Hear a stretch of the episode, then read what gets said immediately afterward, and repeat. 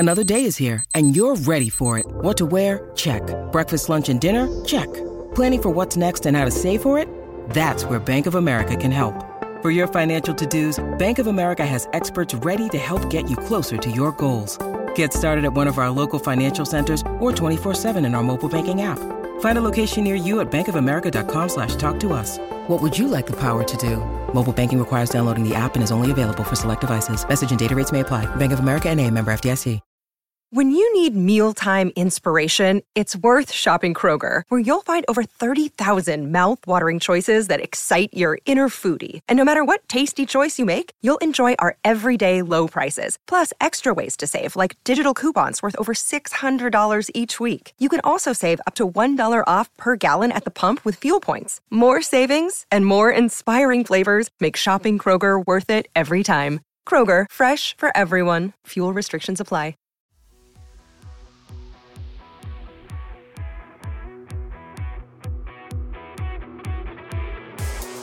Hey everybody, welcome to uh, the Basu and Godin Notebook. Uh, this is a special edition today, Arpin. Yeah, yeah, little, it's not really an emergency pod because we're supposed to record on Mondays anyway, but uh, yeah. It is a game day.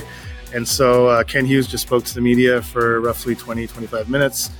Um, frankly, didn't say a whole lot, but we thought we would have a, a quick reaction pod to what he did have to say uh, with the trade deadline coming up uh, in a little over six weeks. Um, did address some things, so let's... Uh, Let's get to it. What was your what were your overall impressions of what he had to say? I felt I, I'm starting to think that the more, and that's perfectly human, but I think that the more people there are at a press conference, the less Kent Hughes is going to say. So if you're alone with him, or there's three, four reporters, uh, he's going to be a lot more talkative uh, than he was in a room packed of reporters. Like there was a lot of us. Uh, this morning, some me- uh, media outlets had four representatives.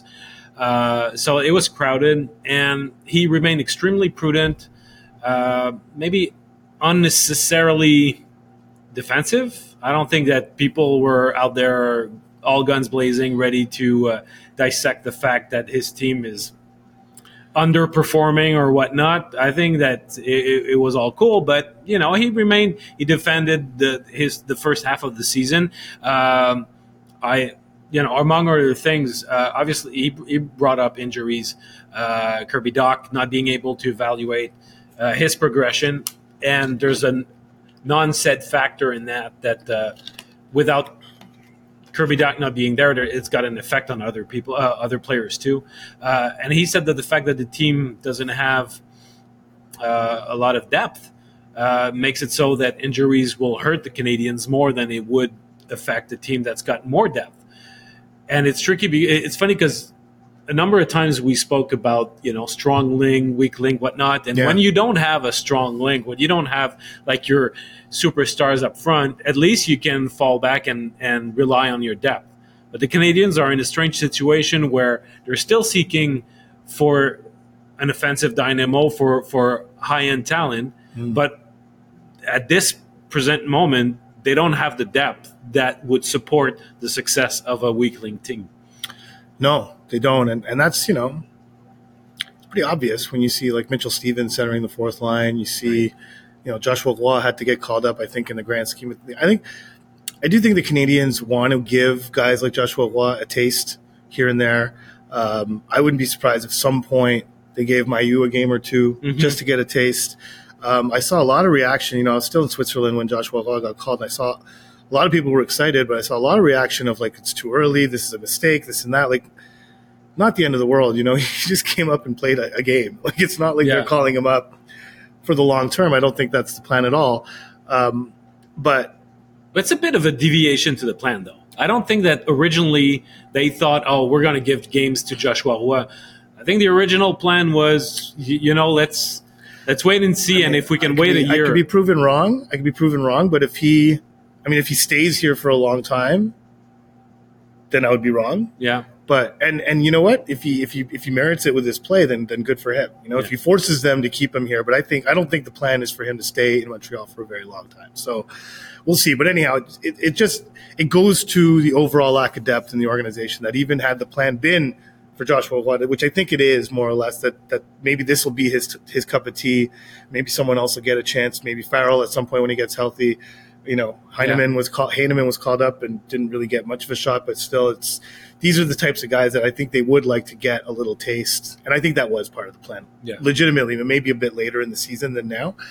Um, I'll just just to continue on that quickly before we, we switch to another aspect, but when. When Gorton and Hughes took over, I think there was an idea that they would do a rotation, especially on defense. You know, they yeah. would call up guys, send them down, and there would be like sort of a revolving door. Uh, injuries since last season have not enabled them to do so mm-hmm. uh, the way that they wanted. Uh, obviously, it started off with a bang last season with Gooley, Harris, and Xhekaj making the team all at once on opening night. Um, but maybe it's it's... It's going back, at least up front, a That's, little bit to that spirit. This you know? is my. This is the point I'm trying to make. Is that this is something they've always believed in, like yeah. just having guys, not having guys just buried in Laval. That if you if you warrant it, and for a long time Joshua Roy did not warrant it. He he went through a dry spell after coming out of the gates really hot. So then when when you're deserving of it, to reward that with a little stint, which is why which is why it's it's my impression without actually having any inside information on it, I wouldn't be surprised if Mailloux got a little taste just because of the improvement in his game, especially since Xhekaj went down. Um, you know, if circumstances warrant him coming up and getting a game or two, then I, it wouldn't surprise me, you know, depending on injuries, obviously. But, over- yeah, but Barron doesn't need waivers to go down, and he's yeah, playing yeah. the right side. You could switch them yeah. for a week or two, and it'd be fine. Absolutely. Yeah. So, uh, but generally, you know, the overall – my overall sentiment, like, you know, you were right to say that he's less talkative in a crowded room, which is normal. I think any of us would be less talkative in a crowded room.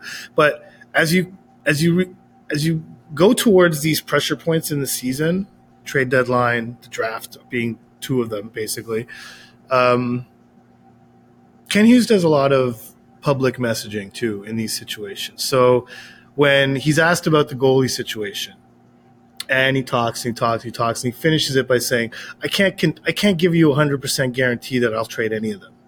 Yeah. You know, that's public messaging. Even if, even if he said it in French, he knows it's going to get out there. Um, Sean Monahan, do you think you might offer him a contract between now and March eighth? Anything is possible. I know that doesn't answer your question, but that's the reality. That's the truth. Maybe it is the truth. Or maybe it's just people telling, you know, maybe it's just him telling other G Ms, like, listen, if you don't step up for this guy, I might just resign him. Yeah, he did that with Jeff Petry. I don't have to trade this guy. Why would I have to trade this guy? What did he trade him twice? Like, it's like, so I think a lot of things have to be taken with a certain grain of salt with Kent. And I think he's he's a little he's he's he's media savvy in that sense, in that there's certain messages he likes to get out there so that other and he knows other G Ms are reading this stuff. So you have to take it with a grain of salt. Like, I have every expectation that Sean Monahan will be traded between now and March eighth. Um, It was interesting to hear Kent basically confirm that, they, you know, Darren Dreger originally reported that when, when Sean Monahan re-signed with the Canadiens for effectively two million dollars, it was it was one point eight five plus a tiny plus bonus, bonus, a games played bonus, um, that at that time, the agreement was, okay, we'll sign for one year and we will do everything in our power to get you to uh, either a competitive contending environment or a team of your choosing Um, before the deadline.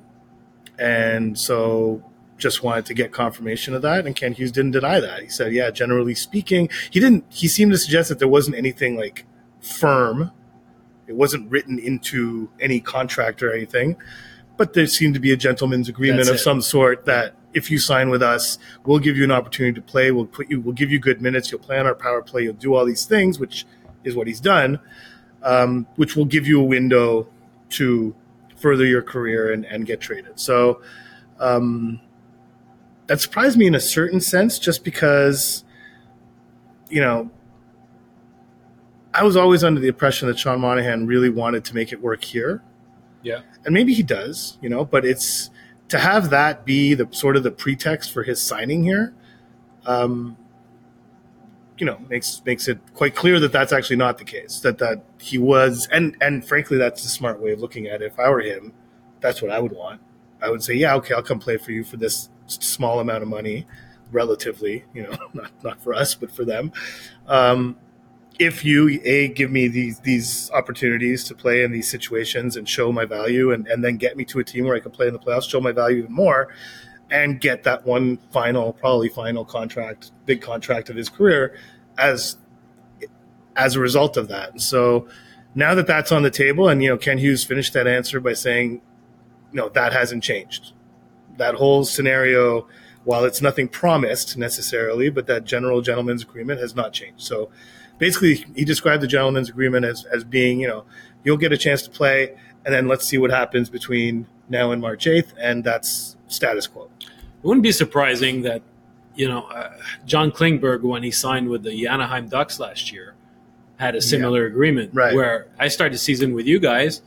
You give me the opportunity to showcase what I can do. I prove myself. You give me the, the opportunity to show that I suck. Yeah, in his case, that's how it turned out. yeah, but sorry, John. but thankfully for for Monahan, it hasn't been the same. Yeah. Um, so because he had, I think, an interesting opportunity to establish himself or reestablish himself as a top six forward, and that. that pro- provides some value both to the next chapter of his career, but also to the Montreal Canadiens if mm. they were to uh, uh, be able to sign him, uh, to trade him at the trade deadline. We discussed his situation before, but I don't, I don't necessarily see the the upside, especially if it's, it means either a lot of money or significant term to bring him back in Montreal. It'd be great to have him next year in that same cushion role that he's been having last year and this year when he was healthy. But if he if he looks, I mean, if I'm Sean Monahan, I'm looking for three, four years at least, yeah, you know, of course. A significant contract because it, it might be his last, depending on his health or whatnot. But it's going to be probably the the last significant contract of his career. If I'm the Montreal Canadiens, I I would find it a very risky play to turn to a guy like that. A, because you already have Christian Dvorak, who would be competing for third line center duty. You have Suzuki and Dach, that are your top two centers, and you still know that if you want to be a very good team, you need another high-end uh, forward to improve that top six group, which means maybe that Dach could be moved back to the wing. So in any case, no matter where you put it, the only place that Monahan makes sense is if they don't really upgrade on their top six, and he ends up being a, a, a winger on one of those top two lines. So it might work for a year, but not over three, four years.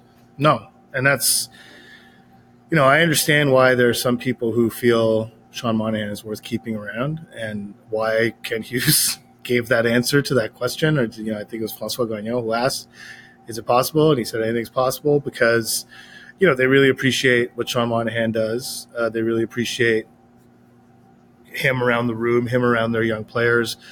But the reality is that Sean Monahan, you know, you have a finite amount of time to play in the N H L and make the money that you make. And and when, when people cry about athletes and how much money they make, you know, I always say my answer is always there are very few careers that you start preparing for at the age of four where you're out. Your the, your best case scenario basically is that you will play until you're thirty-six. like it's like, you know, like that's really the best you could hope for, unless you're a really exceptional guy, um, you're out of the game by thirty-five, thirty-six. So he's five, six years away from that. You know, he's twenty-nine. He's he's this will be the last his last shot at making a significant amount of money. He's already made a significant amount of money, but you know these guys, and plus he's a competitor and wants to play. So and he wants know, to win, and, and it's not it's win. not necessarily Montreal is so, going to provide him. Well, that. no, that's he's definitely not, and that's the thing is that keeping him around and signing him to another contract has benefits, but it doesn't have a lot of benefits for Sean Monahan, and it could I, it, I could easily see a scenario where two or three years from now we're talking about Sean Monahan blocking some young player who's trying to get a spot in the lineup, and so for some reason the coach keeps putting Monahan out there. It's it's it just reeks of that scenario. So the other thing being, the other thing I find interesting, and that's kind of why, you know, Ken Hughes sort of playing coy, like oh I'm, maybe I'll offer him a contract, is just the the value that he's going to be able to extract here, and then the interesting thing was the situation last year, how much scar tissue is left from that. You know, Joel Edmundson and Sean Monahan, Ken Hughes managing these injuries and, and having teams calling the Canadiens being like, what's going on with this guy? What's going on with that guy? Are they going to be healthy? I think there was interest in both those guys had they been able to prove that they could come back and play, and Edmundson just didn't have enough runway to get it done. Um, you know, once a trade to Washington, gets injured right after, right off the bat. I know, I know. So, so you know, it, it's what is the what is the market value of someone like Sean Monahan? I think he's proven, you know, he's been nicked up this year, but he's played through it. Has been pretty consistent, not from a production standpoint, but generally speaking, from a performance standpoint. Um, has shown that he's able to that he's able to perform a veteran role, like a role that a, a winning team would want to have, like sort of as a depth center or depth forward. Um, what is your what is the minimum you need if you're Kent Hughes to move him? The minimum you need? Yeah. The maximum everyone kind of sees knows is the first round pick. I mean, that's the that's the the ceiling and that's the dream. Yeah. You know, I don't think that's necessarily going to happen. So what's the, the the the floor would be, in my mind, the floor uh, is a third round pick and a B prospect. That's the floor. Okay. You want more than that. I think that yeah. I don't think that the Canadiens can get a first round pick out of my, out of Monahan this year. Uh, the way that he started the season last year, and he stayed healthy. Yes, this year yeah. he started the season well, but the dip is not. is not affected by injuries. It's just him being going through a lull, and that lull affects his value in in a way that, you know, that, that is not necessarily related to injuries. Mm. So I think a second round pick would be good. Uh, I'm not sure that a team would give a significant prospect for, for him, but if it's not a second round pick, then a third and, you know, and some something. guys that you can, some sort some of guy. Cross, some guy, some guy that, you know, that a you can work some with. Some guy, yeah. Some guy that you can work with, you know. Uh, probably not quite in the Emil Heineman range. Like probably, you probably you could probably expect someone a little less. Yeah, but you N H L know, interesting kind of, you know. It's like more than Ty Smilanic, I hope. More than Ty Smilanic, yeah. I mean, who can barely crack the lineup in Trois-Rivières. Yeah. So, well, yeah, he's had a anyhow. I mean, he's had a rough go. Well, it's yeah. just a peculiar go, I would call it. But anyhow, yeah. So I think the only path, because I don't think Jake Allen's going to fetch anything better than a fourth round pick. And frankly, like the the you know him talking about maybe I won't trade any of the goalies. Um, I mean, we should talk about that because, you know, I think he's another target here, and he's going to play tonight. So maybe by the time you're listening to this, he he will have already played.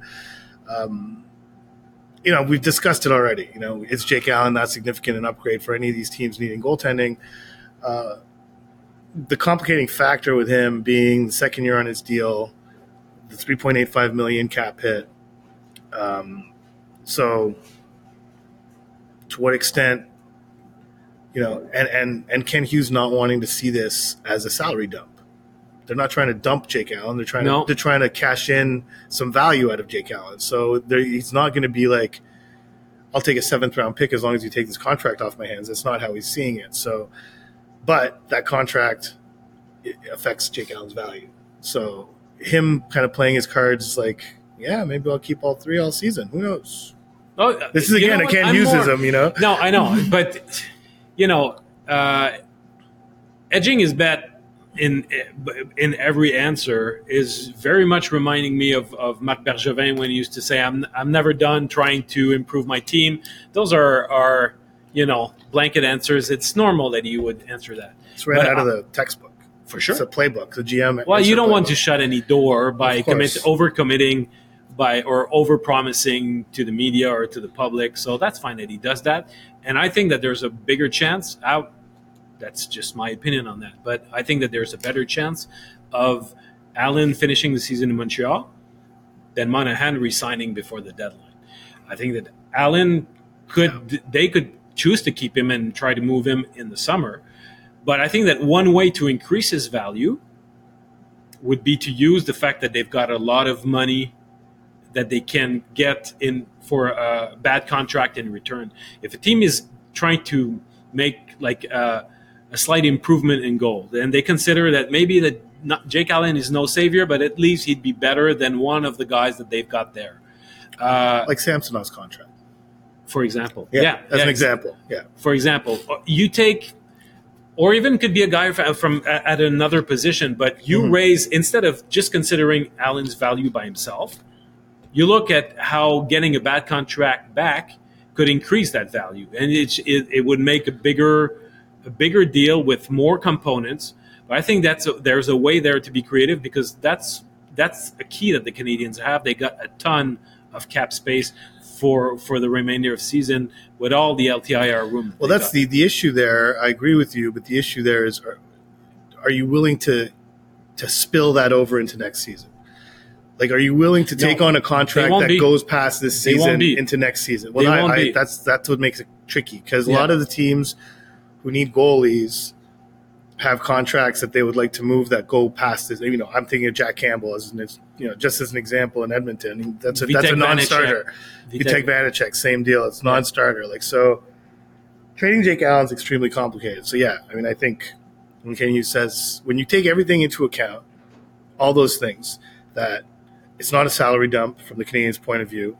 It's um, they value what Jake Allen brings to their team, especially off the ice. They, his presence in the room is something that they consider to be a value, um, and uh, and that he's not an obvious upgrade on any team looking for goaltending creates this this this universe or this ecosystem where his trade value is going to be very depressed. Yeah, it's not. The conditions are not great for the Canes to get a lot for Jake Allen. Now, I agree with you that if you throw in taking a contract back, a problematic contract back, expiring contract, though, um, and maybe you can add other elements and you can get other players in, involved and make it a bigger deal, then maybe yes. But because get, they got they got no use for an extra fourth-round pick. So Not really. If, well, other than using it as as as trade capital. I mean, that's, yeah, but that's yeah. another thing that, that Kent Hughes said today. We already have twenty-two picks for the next two drafts. Right. Uh, in an ideal world, we'll try to move some of them and try to, you know, bolster our, our, our roster or get better uh, by using some of those picks. So, I mean, if you add a second-round pick, that's that's real currency. If you add a fourth-round pick, then it's a bit meh. This time, might as well revisit the possibility of trading Allen in the summer when it, he becomes an exp- uh, uh, uh, an expiring contract, when, you know, there's a reshuffling uh, of the goalie mm-hmm. market also.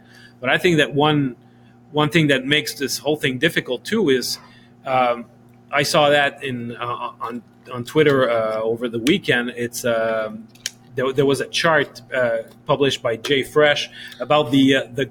The leaders, the, the goalies, the leaders amongst um, goals saved above uh, ex- goals saved above expected. So, which is a metric that's pretty interesting to to show, you know, how much your goalie that's saved all, your team's. That's in all situations. It's not but, five on five. No, it's in all situations. But the top ten in the league. Uh, so I'll I'll go through the list very quickly: Markstrom, Ingram, Demko, Hellebuck, Ullmark, Lindgren, Decord, Hill, Jarry, and Montembeault.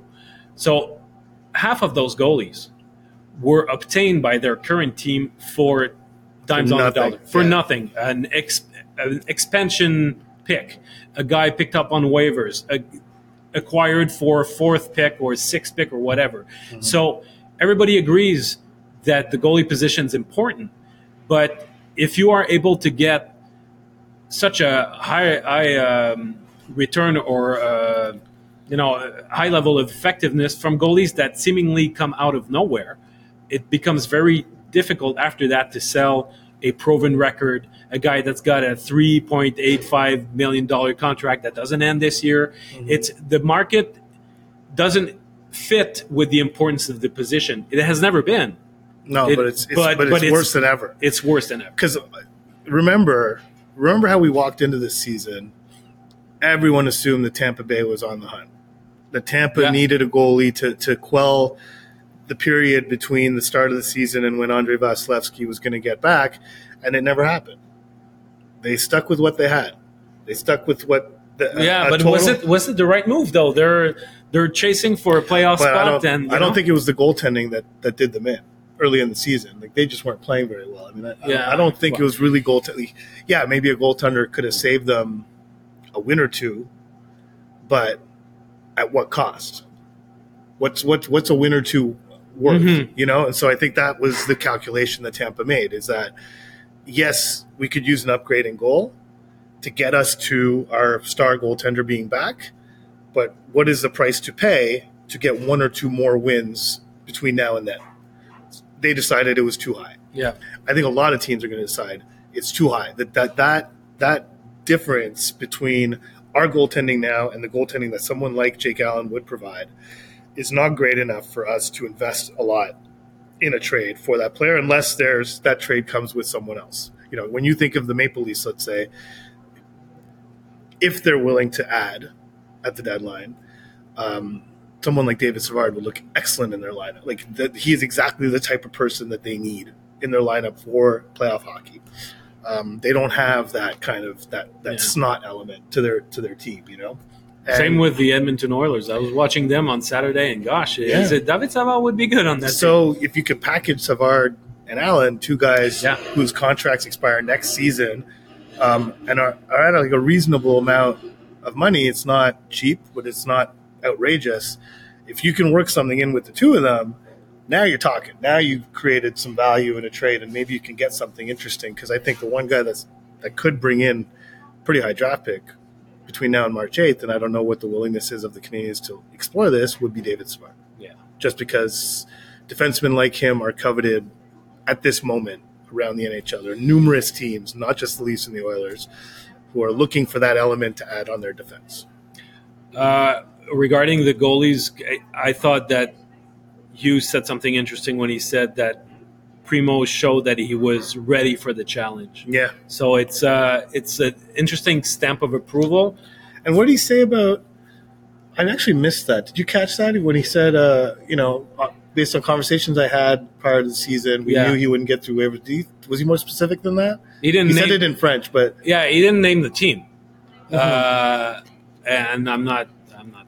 yeah, we're not in a position to disclose uh, – The, the the the identity of those teams, but uh, he knew, he knew that uh, he would uh, Primo would uh, would not slip through waivers, mm. and uh, so that's fair. And I think that time has proven him right, because we finally see in Kaiden Primo uh, well, an N H L goaltender. And it's also because waivers waivers seems to be the avenue of choice for N H L teams to acquire goaltenders. I mean, that's really, yeah. you know, when you like that list you mentioned earlier.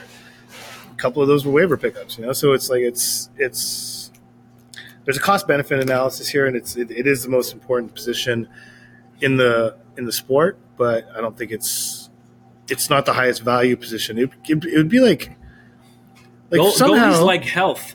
It's when you don't have it that you know you don't have it.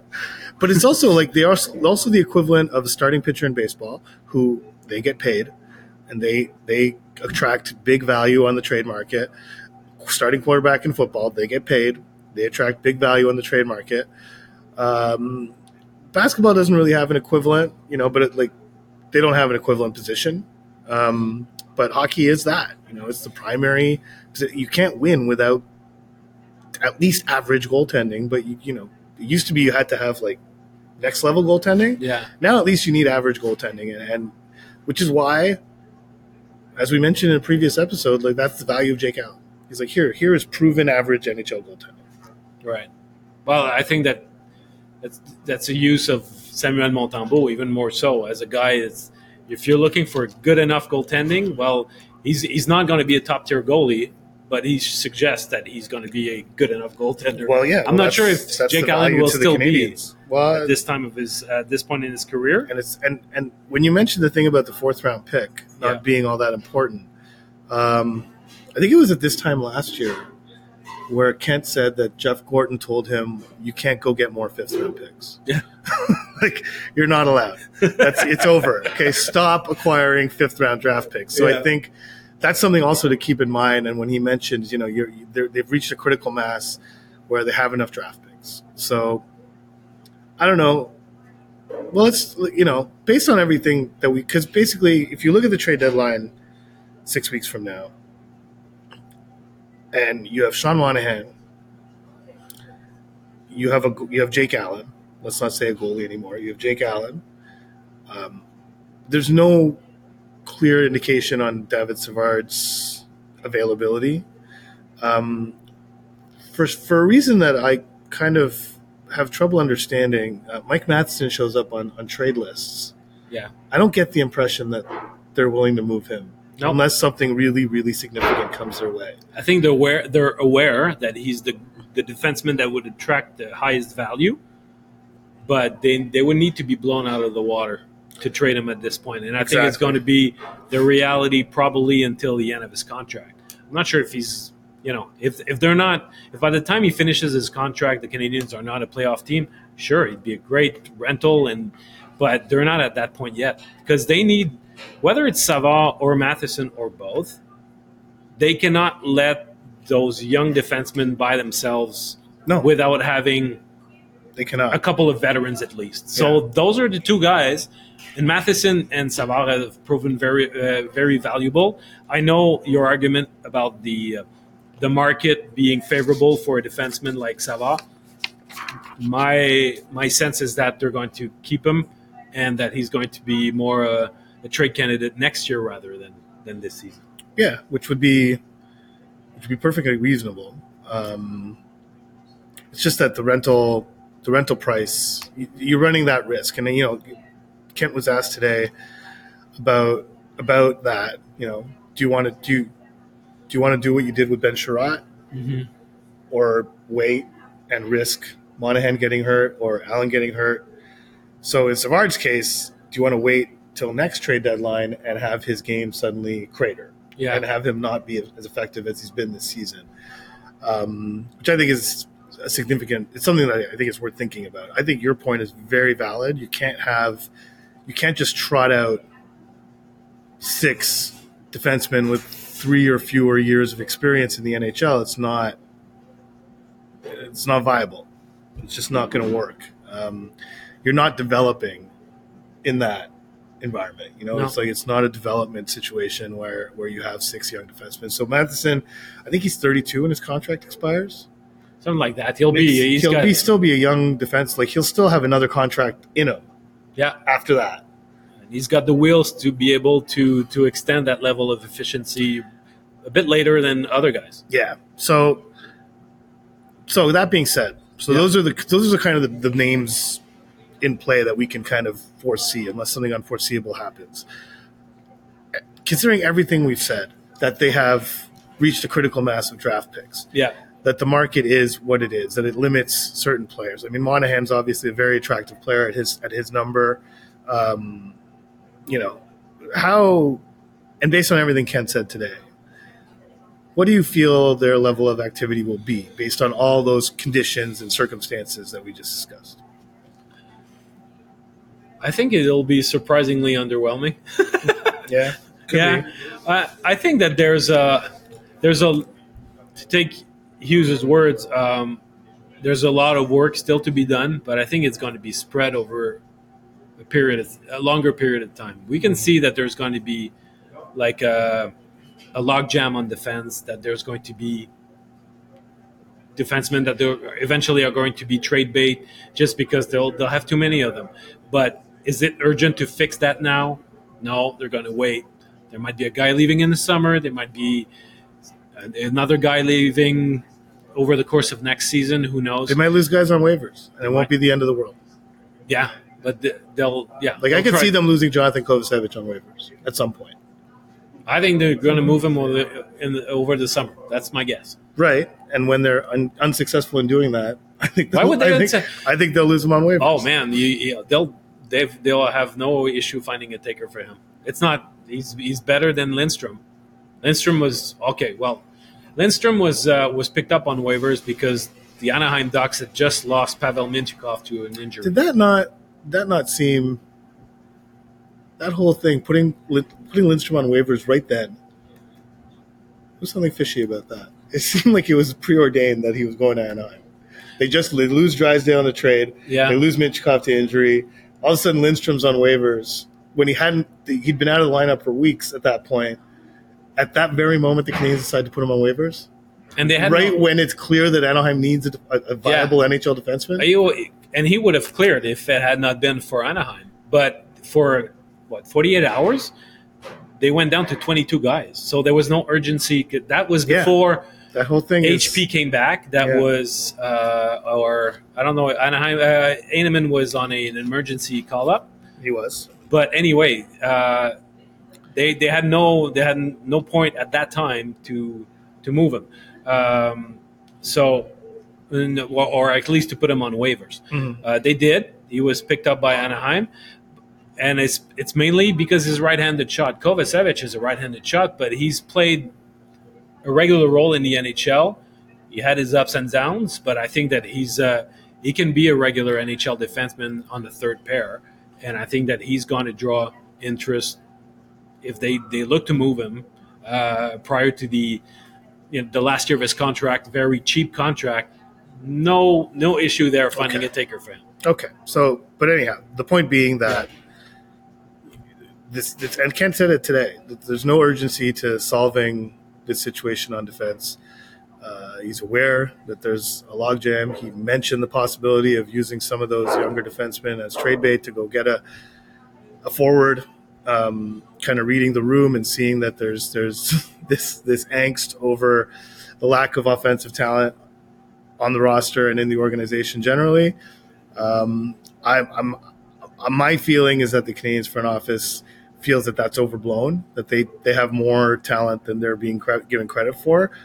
I think the truth is probably somewhere in between, um, that that they're maybe they're overvaluing some of the pieces that they have. You know, like they look at Newhook, Dach, Slafkovský, Caulfield, and Suzuki as five members of a top six, and that being not so bad. You know, that that's a young group. They're going to get better.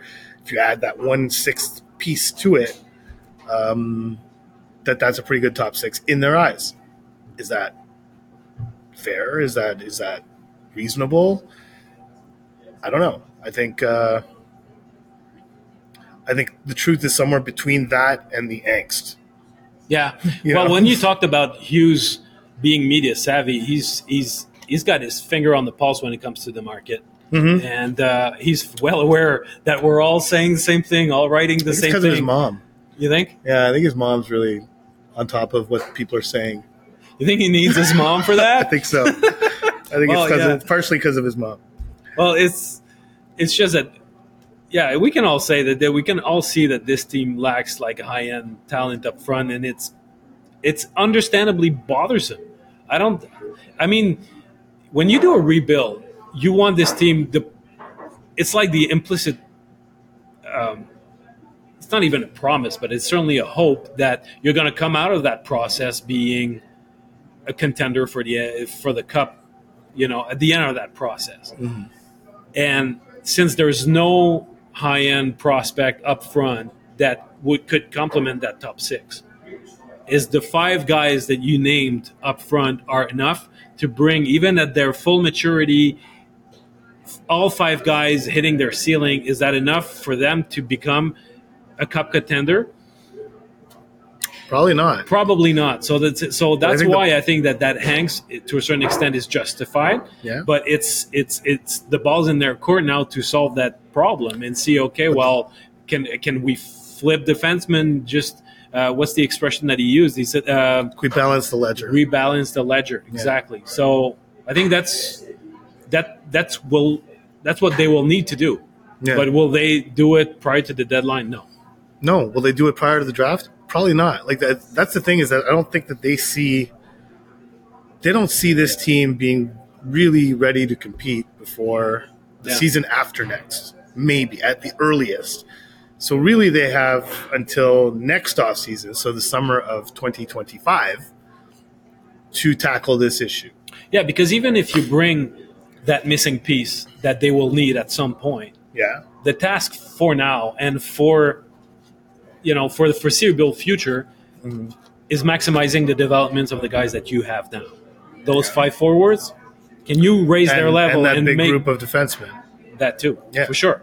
Identify you know, who, are, thing, who are the ones that you're going to keep, who are the ones that you're going to move. No, you had the last question of the of the of the press conference, and you know, I think it's it's a pertinent question that that I, I feel like Kent missed an opportunity to really give a strong answer to, you know, asking about how, how most teams don't rebuild through the defense. Yep. They usually grab a, a forward core, and I think there's some exceptions like Nashville. Um, we discussed uh, the, the Ducks, like the Ducks, from a yeah. previous a previous, iteration, a previous version of Lindholm them, yeah. and the Fowler. So it does happen. Theodore. It's not unprecedented, but it's not the usual way to go about it, and I don't think it's necessarily wrong. It's just that we're not used to seeing it. So if you have like a really elite group of one to six on defense, maybe that's even better than having an elite group one to six on forward. Who knows? But Kent, you gave Kent the opportunity to say something like that. Yeah. Um, and he punted on it. he just he really, totally punted. And so we kind of said, you know, ah, we'll see, and we'll, maybe we'll balance the ledger and all this stuff. We'll use some of our surplus on defense to get some forwards. And I think he kind of punted on it because of his reading of the room and his understanding of that angst that, that yeah. he, he gets the sense that in the market – they're not necessarily, their people are not necessarily comfortable with a team built around a strong defense core the way they seem to be going. Um, pointing him pointing out that in twenty twenty-two our top three picks were forwards was another example of being kind of defensive about that. You know, it's yeah. like, you know, the year before the first pick was a defenseman. It wasn't by them, but still, the year before that, the first pick was a defenseman, Kaden Gooley.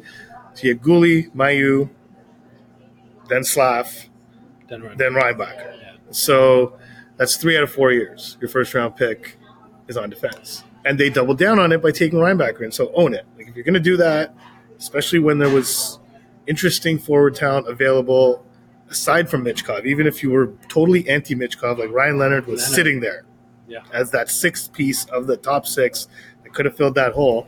You decide not to do that, and that's fine. And honestly, like I just spent a week – reporting and learning about Reinbacher, and I think he's a decent risk to take. I think he's he's going to be a good defenseman for this team for probably a very long time.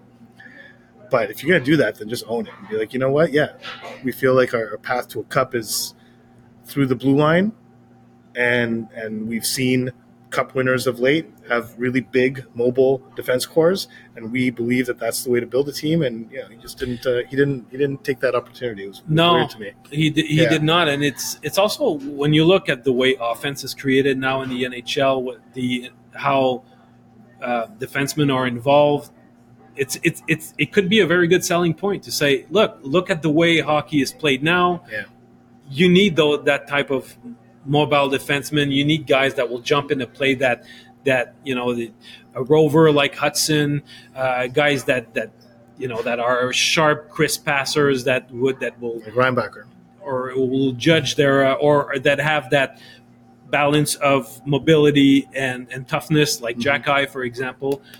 You there, there there are arguments in favor of that. It's an it's unusual, and but that's that's the the. the That's the card that they've, the cards that they have in their hand. Mm-hmm. They they cannot say all all of a sudden we'll build from up front. That's not what you got. What you got is a stack of young defensemen, a decent young offensive core mm-hmm. that needs to be upgraded. So, yeah, but what they have is also a stack of young defensemen who, based on their value in building teams, they will have valuable chips to move in order to augment, in order to balance the ledger. Like I didn't, I kind of like that expression that he's he's acknowledging that his ledger is currently unbalanced. There's there's yeah. an overflow of defense. There's a lack of forwards. Um, so they're going to address that. And so, but the thing is that there's no rush to do it. And I think it was Eric Engels who asked him directly. You know, there's a lot of people out there who are kind of wondering like, when are you going to move this glut of defensemen? What are you doing? And and Kent didn't give this. The impression that there's a huge rush to do it. Um, the only thing that, that the only deadline that really applies here is is waivers, and so, um, but I, I still don't think it's it's imminently urgent to to to liquidate some of these defensemen into forwards. I was thinking a few days ago that I, I do that sometimes. I try. I was gonna say. That. I was gonna say. I did, I decided not to say anything. That's fine. That's okay. So it.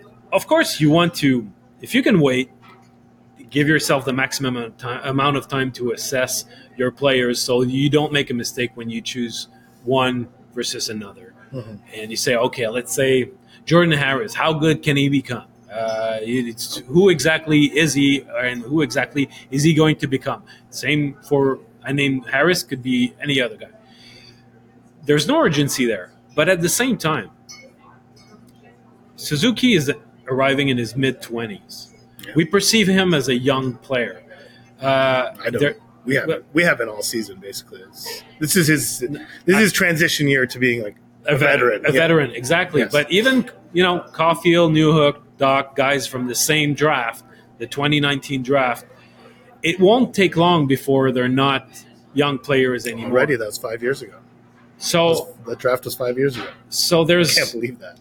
There's a yeah, I know. That was a fun draft to cover. It was, huh? It was the last. Our last hurrah. That was the last pre-COVID hurrah. Yeah, yeah. Um, so, so there is as much as there's no urgency to evaluate those defensemen because you don't want to make a mistake. The clock will soon start ticking up front if you want to align, you know, those chips that you've got on defense mm-hmm. and make sure that your your your prospects on defense come and help a group of forward that before long A will need to get paid and B. We'll, we'll we'll get older in age, so it's yeah, it, it's not it's not completely it's not dysfunctional, but they have to be remain aware that there's there's an alignment that needs to be maintained. So maybe I could best describe it kind of flipping sort of Amartyism, where he talks about aggressive patience, like this sort of oxymoron. Well, I think that there's there's something to that notion with, with Kent and what you just described. Yes, there is there is something brewing that needs to be solved, but it's not happening tomorrow. It's not happening in the next six weeks. It's not necessarily going to happen between now and this draft. There is a little bit of time, but yeah. I agree that there's not an endless amount of time. So um, I think his, his answer kind of reflected that. So we'll see... Uh, We'll see, but it's it's honestly it was hard to, not only based on what Kent said today, um, just generally kind of looking at things. I mean, Sean, I think Sean Monahan represents a good a good trade chip.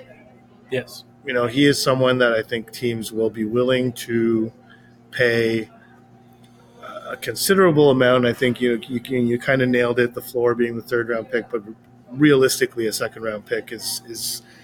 is something that can be acquired or attained. Um, but there's, otherwise... There's also the fact that it's... It could be all, quiet. It could be quiet, yeah. Yeah, because I don't think Pearson's going to fetch them much. Pearson's uh, this year's Monahan. Yeah. yeah basically, exactly. yeah. Yeah. But uh, I think Monahan also, his value will be impacted by who are the other candidates. You know, if a team looks to get either a second-line winger... A, a luxury third-line center, or if they're really struggling at center, a second-line center. They, those are the three slots where you could fit in. Uh, who are the other candidates that are available on the market, and how does Monahan compete with those? And if he uh, if he does well to improve his value until March eighth, uh, then the Canadiens could, could get a better return if he positioned himself favorably. Well, I mean, I think that's what that comes market. Back to what Kent was saying, where he was asked – to evaluate sort of whether he's a buyer or a seller and, and who the buyers and sellers even are. He said it's too early. And he, you know, gave the example of last year, um, you know, Calgary sort of flipping at the last minute and, and, and other teams really take it to late February before they make that determination. Um, so that's going to be something worth monitoring. Like, where is Monahan on the hierarchy? Like, he's the one known guy that's available up front. You know, there's, there's a handful of others, you know, will Ottawa move Tarasenko? And so if, if some team is looking at Monahan as a top six winger as opposed to a third-line center, does Tarasenko's availability in Ottawa suddenly move him down? You know, exactly. And so like it's so, Good and that's example. Just an example. So, so we'll see. You know, but I think he's like really the only guy that I, I, I would be surprised to see still on the team after March eighth.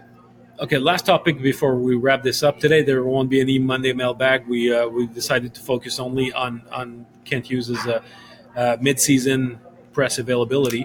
Um, Cole Caulfield. Hughes said that uh, he was. He didn't say that he was either disappointed or concerned with the lack of goals, uh, and he put a lot of it on his shooting percentage that was unusually low, uh, both when compared to his you know previous track record, and also if you looked at the number of players that have a similar amount of goals compared to him. Well, Caulfield's uh, save uh, shooting percentage is much lower. What do you make of that? It's just facts. It's just, yeah, but I mean, it's, it's just a, it's just it's, a it's, listing it's, of facts. I don't know. I don't make anything of it. Is it okay? Well, is it a cop-out answer? Is it? Is it a? It's not a cop-out answer. It's real. Yeah, it's a real answer. It's actually what's happening. And and and and, and he said, you know, is that bad luck or is there something else going on there that we need to look at? Like, he didn't cop out. I don't think he gave a cop out to Cole Caulfield either. Like, he's shooting, you know, less than half, less than half at the rate he was shooting last year. Mm-hmm. So that's real. Shooting percentage fluctuations are real. I think we discussed it recently. You know, there's the show, he's coming off shoulder surgery. That's a yeah. possible factor that Kent Hughes did not mention. Uh, but it is part of the context of what Cole's going through this season, and whether he likes it or not, it's just reality. Um, you can't ignore that. So no, I don't think it's a cop-out answer. He's he's it's it's not just him. Also, I mean, I think schematically on the power play, like, you know, that goal against Edmonton, like, we hadn't seen a goal like that all year. We saw them all the time last season. Like, it yeah. was constant. So that that was a byproduct. They I think that they saw, because they moved. Suzuki was on the goal line for the yeah, past yeah. few weeks. They put him back in the right circle just because they knew that the the that defensive scheme Edmonton. that Edmonton I, gave that pass. But I think that that's something that they should consider sticking with, because having Slaf there and having no one pass him the puck to shoot it, and yeah. having him having him not shoot it on the few times he does get a pass in a shooting situation, is just, you'd rather just put Suzuki back there. He's been yeah. so effective there, and put Slaf in front of the net, and that's fine. Anyhow, it's getting away from the, the actual crux of it. Um, yeah, to me, him defending, not defending, just describing Cole's season as, you know, he said, he also said in that same thing, you know, you, we want our scorers to score. Yeah. So there's concern there, um, but it's not, I don't think, I think he, I think he described it accurately. It's not, it, it's not doom and gloom. No, no, no. Like, they want their scorer to score goals, but this is what's going on. Why is it going on? We need to get to the bottom of it. Is Cole responsible for it, or have we done something? Is there something? Is there something we we can find a solution? But it's just a fact that it's very unusual to see a goal scorer, a goal scorer's shooting percentage drop by fifty percent year over year. Yeah. There, the there's still proof. We still need to know, though, if Cole Caulfield is a sixteen percent guy.